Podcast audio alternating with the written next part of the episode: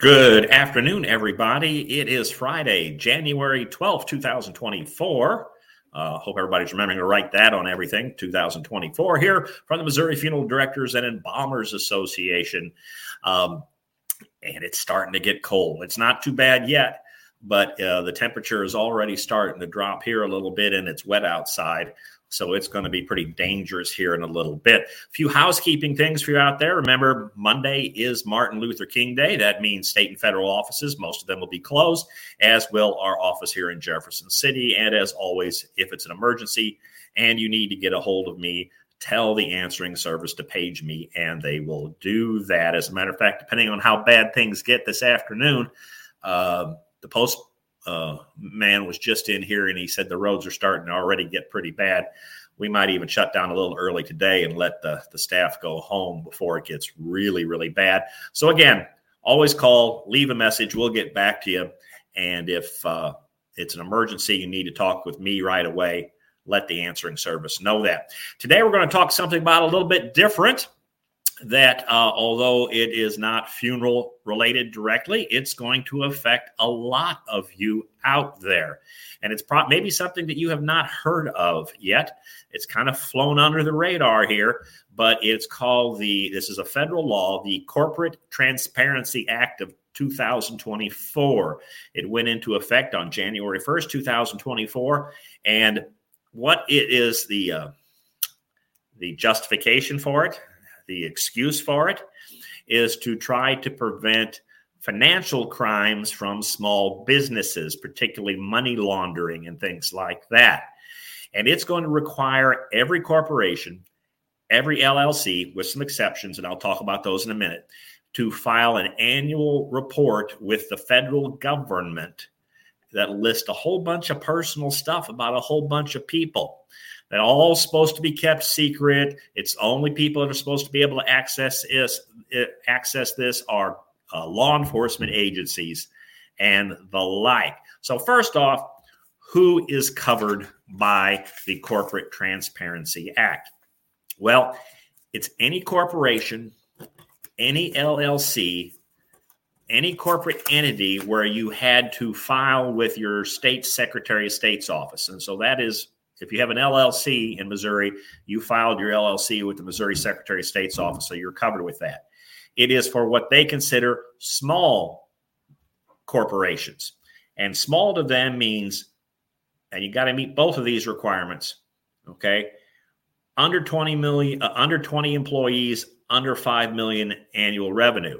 So if you are both 20 employees or more, and $5 million in revenue or more, you don't fall under this, but you got to meet both of those.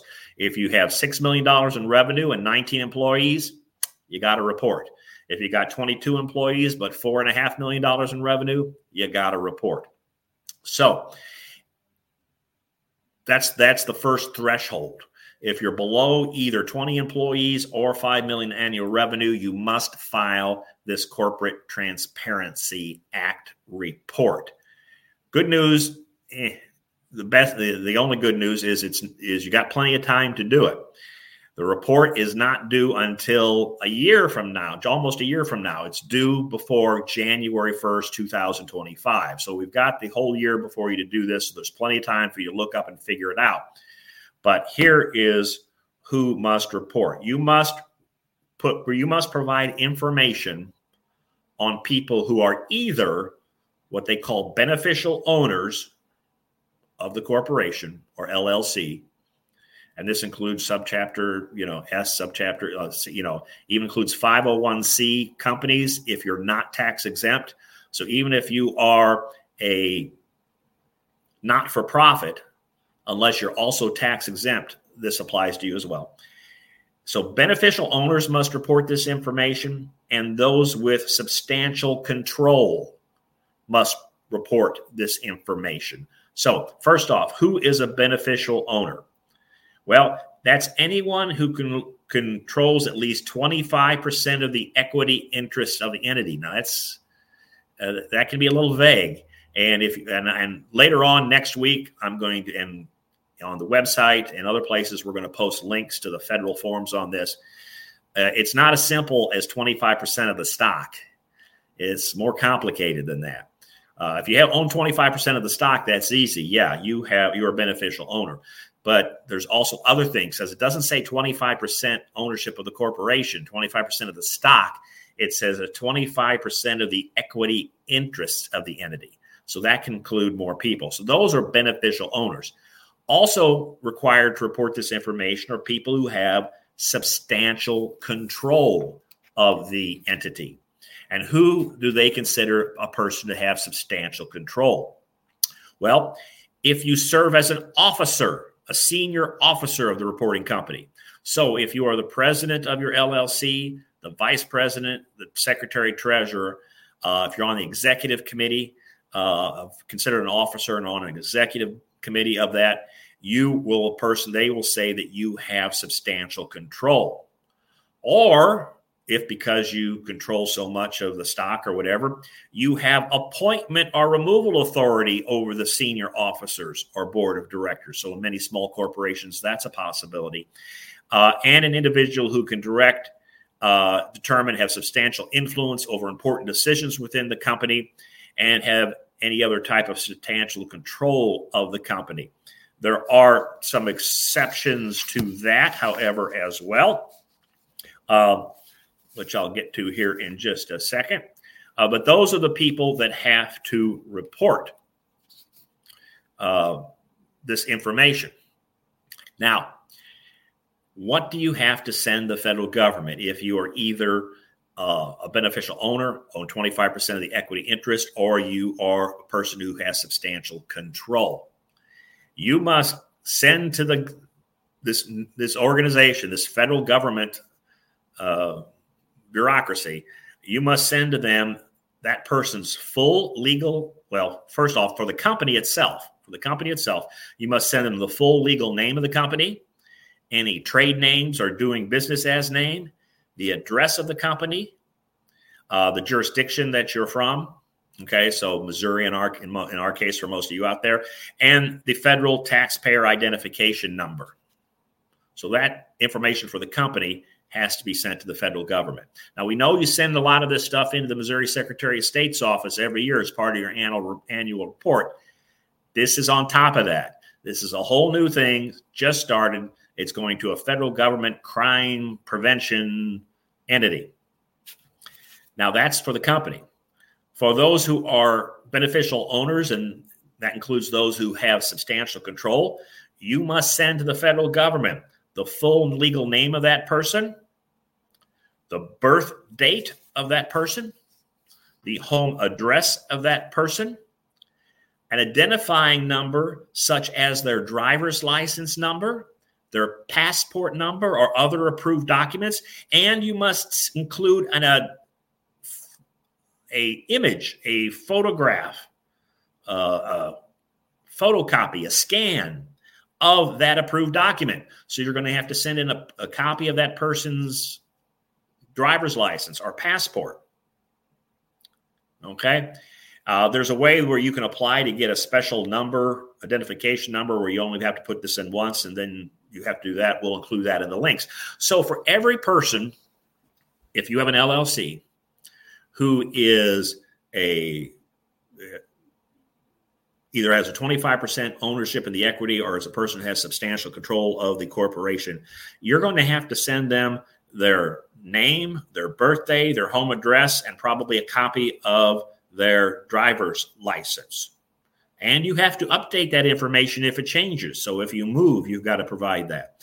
So again, if you're the president of your corporation, if you're the vice president, uh, you're going to have to send that information to the federal government. Now, there's a few exceptions to that as to who is a person with substantial control. So, we're going to talk about those exceptions first.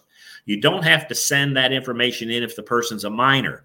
So, if it turns out your 17 year old son or, or, or 16 and a half year old daughter or whoever uh, is an officer of the company, uh, you don't have to send that information into the federal government. You also don't have to send that information in if the person is an employee and the only reason they have control over what goes on in your business is because they are an employee. So if they're employee, but they also own enough stock, or they're employee and they're also on the board of directors or something like that, now they'd still have to report. But if they're just an employee, that's all they are.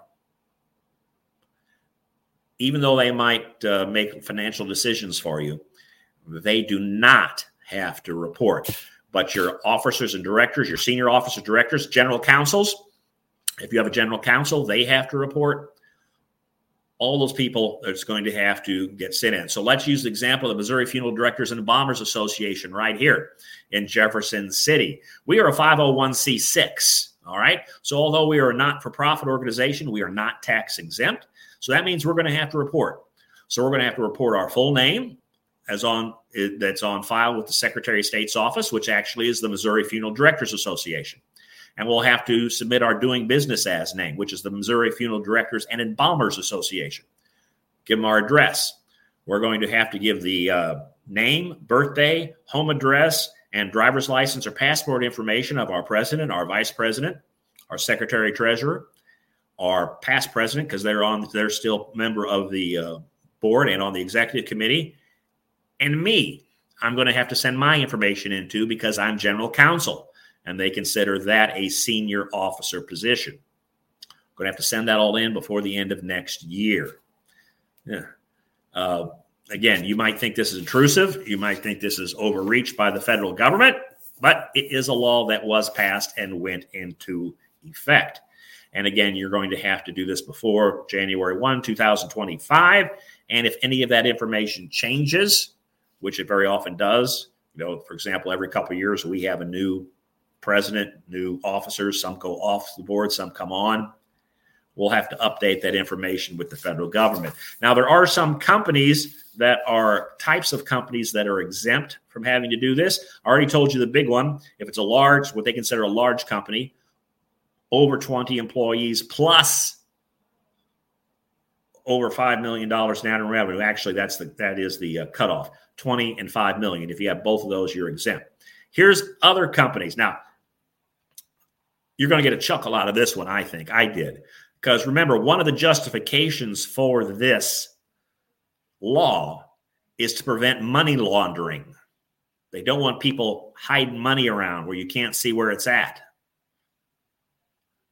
Here's entities that are exempt from this a security reporting issuer, a securities reporting company, a bank, a credit union, a financial depository, a depository institution, a money services business, a broker or dealer of securities, Exchange Act registered entity, an investment company or an investment advisor, a venture capital fund advisor, an insurance company, an insur- a state licensed insurance producer, a comedy, a commodity exchange act registered entity, an accounting firm, a financial market utility, a pooled investment vehicle, there's some other ones, well, including some tax exempt agencies, uh, government agencies, public utilities. They're also exempt as well. But most of the entities that are exempt all deal with money, are all taking people's money and put it in places.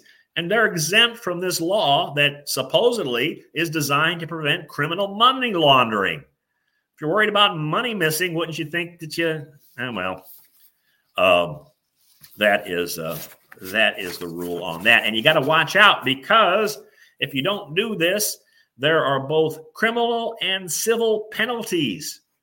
Ouch. You could get in big trouble for this.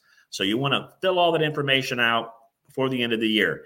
I took a look at the booklet, which we're going to provide a link to here coming up in the next week or so when I make sure I get the most recent version of it because there's been like three revisions of the booklet just since the first of the year and they've got all these flow charts that says if you're this and if you're that and if you do this then you have to do that and here's what you have to do. It's a rather daunting task. Most likely you're going to want to get your personal uh, accountant financial person or attorney involved in uh, making sure you get that information filled out properly and in on time uh, so please make sure that you keep that in mind. As we get close to the end of 2024, we'll send out reminders for this as well in case you haven't done it. But here's something else to watch out for. Since this law has gone into effect, there's already been a rash of scammers out there. that are sending out emails and faxes and making phone calls to companies, alerting them of this law and saying, you need, some of them say, we'll help you fill out this information, send it to, to us, and we'll fill out the forms for you. Some of them pretend to be the agency that you're supposed to send it to. Say, here's the law, here's the email address to send us all your personal information to. Uh huh. Yeah, don't fall for that. You're only going to want to send this information when the time comes straight to the government on the government's forms. And again, we'll provide all the links for that so you can look it up. Craziness, craziness. That's how it is. Uh, but that's the one thing we want to make sure that everybody uh, watches out for and aware that that is now the law as, as of January 1. Most of you out there, if you have a corporation or an LLC, you're going to be covered by this. Sole proprietors are not covered by this. Uh, so you have to be a corporation, LLC, or other business entity that requires you to file with the Missouri Secretary of State's office if you're here in Missouri, other states as well. There's separate provisions for foreign corporations. I don't think any of you are uh, have your corporation in the Bahamas or the Antilles or anything like that. So for most of you, it's uh, because that you filed with the Missouri Secretary of State for your corporation or LLC. And again, if you have under 20 employees, and under or under $5 million in annual revenue, you are covered by this law. So that's all we have for you here today. Try to stay warm this weekend. Temperatures are going to get frigid for sure. Um, if you're planning to go to the Chiefs game, bundle up. My goodness, uh, I hear wind chills are going to be incredibly, incredibly uh, dangerous there at game time at Arrowhead. I know I'm going to be watching the game, but I'm going to be doing it in a, a uh, nice, warm uh, living room uh, on a big screen TV because uh, you're, you're not getting me out in that in that weather. I'm sorry. Even if I had tickets, I don't think I'd be going this time. So anyway, that's all we have. Stay warm. Start thinking about the Corporate Transparency Act at some point in time here before the end of the year. And especially with this weather, stay safe.